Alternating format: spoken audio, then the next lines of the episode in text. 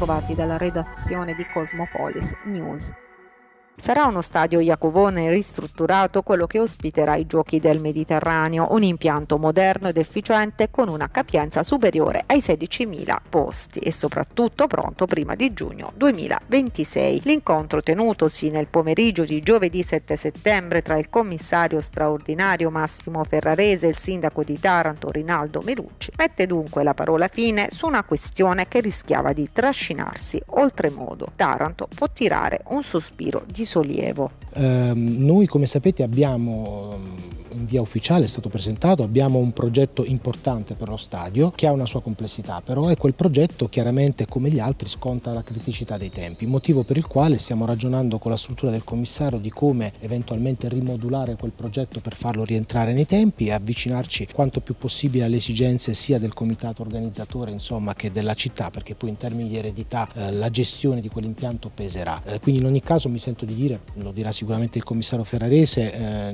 non ci sono barriere ideologiche su quale tipo di progetto, eh, bisogna però fare un progetto che sia sostenibile, che stia nei tempi e quindi questo comporta uno sforzo tecnico adesso nei prossimi giorni molto, molto importante. Stiamo parlando quindi di un'area che verrà pesantemente riqualificata in ogni caso a seconda di quale sia il progetto, quindi è irrilevante poi quale sarà il layout definitivo eh, e stiamo discutendo di cose che sia io che il commissario vogliamo portare a termine, quindi non c'è dubbio alcuno che la città avrà un suo stadio nuovo di zecca, uh, un suo impianto importante, un suo impianto sostenibile che, che, va nella direzione di rigenerare il quartiere Sarinella, che era uno degli obiettivi del master plan dei giochi. Io non parlerei più di due ipotesi, c'è in campo, c'è in campo una sola ipotesi che è quella di comunque uno stadio tutto nuovo. Ora, se sarà tutto nuovo, eh, molto aderente al progetto privato che è stato presentato mm, mm, mm. o molto nuovo perché col commissario insieme abbiamo fatto altre valutazioni nell'interesse della certo. comunità, certo. penso che sia relativo sia per il mondo dello sport, per i tifosi, per, per, i, per chi visiterà insomma, la città nei giochi, questo è. Evidentemente quel progetto eh, aveva mm, un, uh, un, plus che era quello del contributo privato, eh, con in campo un privato e vedremo di salvaguardare insomma, questo contributo. Se non sarà possibile noi comunque dobbiamo fare uno stadio nuovo, quindi mm, voglio dire ci stiamo lavorando a questo. Sicuramente noi abbiamo insieme ai nostri tecnici e a quelli del comune e della società proponente abbiamo sviscerato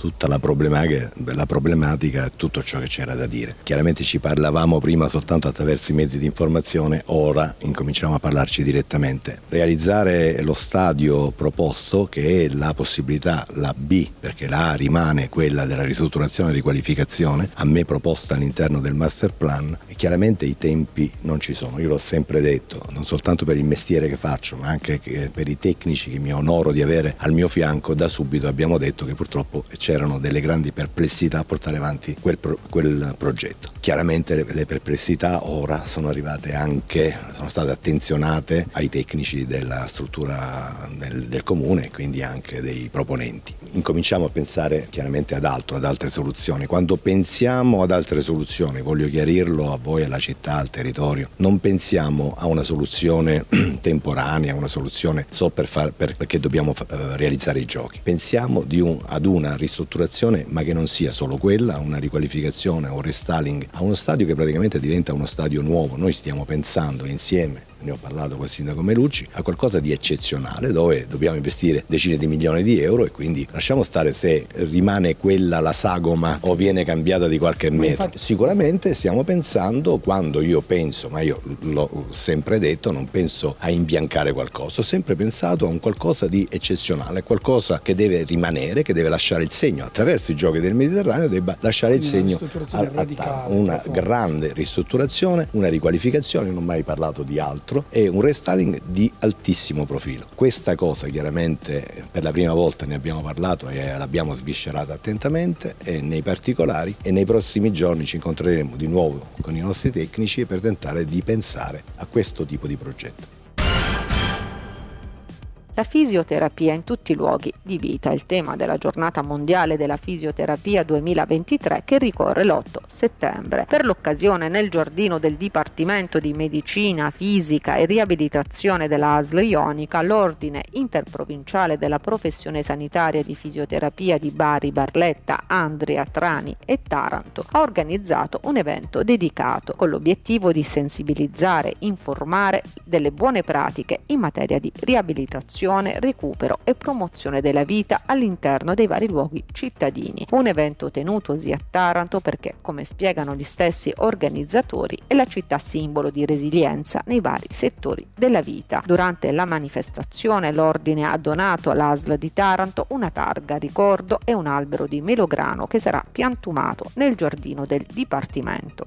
La figura del fisioterapista è diciamo che nella sanità prossima e futura è importantissima perché la popolazione, eh, la parte anziana della popolazione è sempre maggiore, anche nella nostra provincia, anche nelle nostre province, anche nella regione Puglia. Per cui la figura del, del fisioterapista non più vincolata esclusivamente sul, sul ruolo negli ospedali dove da sempre presenti e da da qualche anno anche nel territorio per i servizi da adibire, quindi è importante proprio a livello sociale la figura del fisioterapista perché le patologie croniche comportano la necessità di affidarsi a dei professionisti che possono offrire loro supporto a quel bene che è la salute. Sì, oggi è una giornata importante, è una giornata eh, mondiale della fisioterapia. I fisioterapisti eh, giocano un ruolo importante non solo per le cure e la prevenzione eh, dei problemi della disabilità e del ritorno alla normalità eh, dei pazienti, ma oggi il tema ci permette anche di andare a parlare del tema della sanità pubblica. La sanità pubblica è un valore da difendere, oggi abbiamo la necessità non solo di garantire quelle risorse necessarie per risolvere tutta una serie di problematiche che oggi la sanità pubblica in Italia in generale deve affrontare, ma oggi noi chiediamo al governo soprattutto di difendere la sanità eh, pubblica perché non possiamo affidarci esclusivamente alla sanità privata che nasce solo a supporto di quella pubblica. Oggi è una giornata particolare, la giornata del, eh, dell'attività del fisioterapista che è un'attività specifica sulla quale eh, spesso i riflettori non sono mai stati accesi. Penso penso che mm, abbiamo necessità di invece eh, di farlo eh, mettendo a disposizione laddove possibile risorse, azioni operative eh, di governo e ho dato anche la disponibilità alla categoria di intercettare dire, eh, un, un, confronto, un percorso comune per portare a casa quanto di meglio possa esserci oggi eh, per, per, mm, questo segmento eh, sanitario.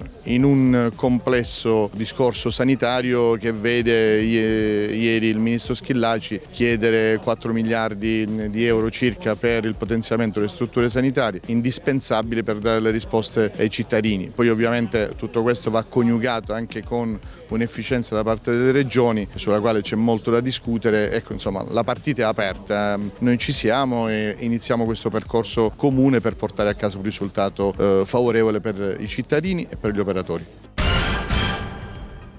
Grande successo giovedì 7 settembre a Taranto per la quarta edizione del Medita, il festival musicale che vedrà grandi artisti del panorama musicale italiano esibirsi assieme all'orchestra della Magna Grecia. Ad aprire la rassegna sulla rotonda del lungomare Clementino e l'orchestra della Magna Grecia diretta dal maestro Roberto Molinelli che ha curato gli arrangiamenti del concerto. Tre in tutto gli eventi all'interno della rassegna promossa dall'orchestra della Magna Grecia con la direzione artistica del maestro maestro Piero Romano in collaborazione con il comune di Taranto. Da giovedì 7 settembre a domenica 10 settembre Clementino, poi sabato 9 settembre sarà la volta di Noemi e domenica 10 di Ermal Meta. Eh, io stavo preparando una canzone sulla storia di Napoli, no? dalla fondazione di Napoli, quindi dalla sirena Partenope, secondo la leggenda, fino ai giorni d'oggi. E quando è stata fondata Napoli, la prima città con cui si è gemellata è Taranto. Esatto. Cioè Napoli si è gemellata con i tarantini ma parliamo di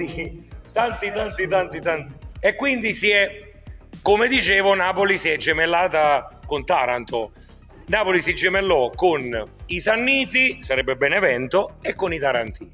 È un'alleanza storica e questa sera consolidiamo l'alleanza. Solo questo. Ma è fantastico anche perché non capita tutti i giorni di suonare con un'orchestra da 50 elementi ed è, ed, è, ed è, una cosa bellissima proprio perché tu senti proprio i suoni della base che escono fuori. Noi rapper siamo sempre abituati o con due o tre componenti oppure con il DJ, ma quando arriva un'orchestra così abbiamo messo proprio classico e moderno insieme. Del resto il rap è la poesia moderna, no? la poesia urbana e quindi spero di fare, no, non spero, faremo un grande spettacolo.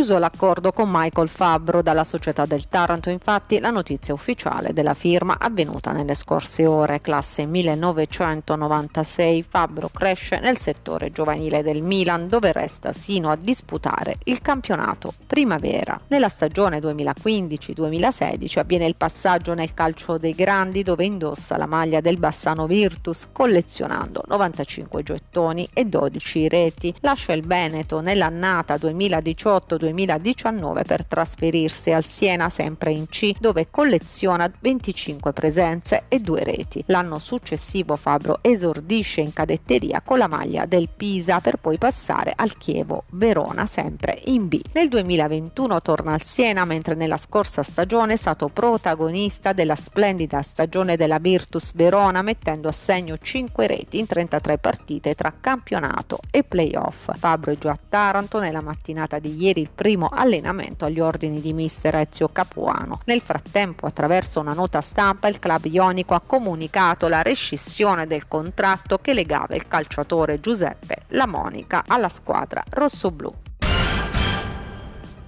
Un ritorno, quello di Nicola Zicari che entra ufficialmente a far parte dello staff tecnico del Cusionico Basket Taranto con il ruolo di secondo assistente allenatore al fianco di coach Mario Cottignoli. A stretto contatto della squadra nella stagione 2023-2024 nel campionato di Serie B nazionale e che si appresta sabato prossimo a fare il suo esordio ufficiale stagionale nel primo turno di Supercoppa B nella gara di San Severo. Il gruppo è giovane e desideroso desideroso di far bene, sta lavorando duro per farsi trovare pronto, ha commentato Zicari, ci sono i presupposti per raggiungere l'obiettivo salvezza in un campionato che quest'anno sarà difficilissimo, ha aggiunto contro squadre di alto livello tecnico e con molti giocatori di serie superiore. La società ora è all'opera per completare lo staff tecnico con la figura del primo assistente.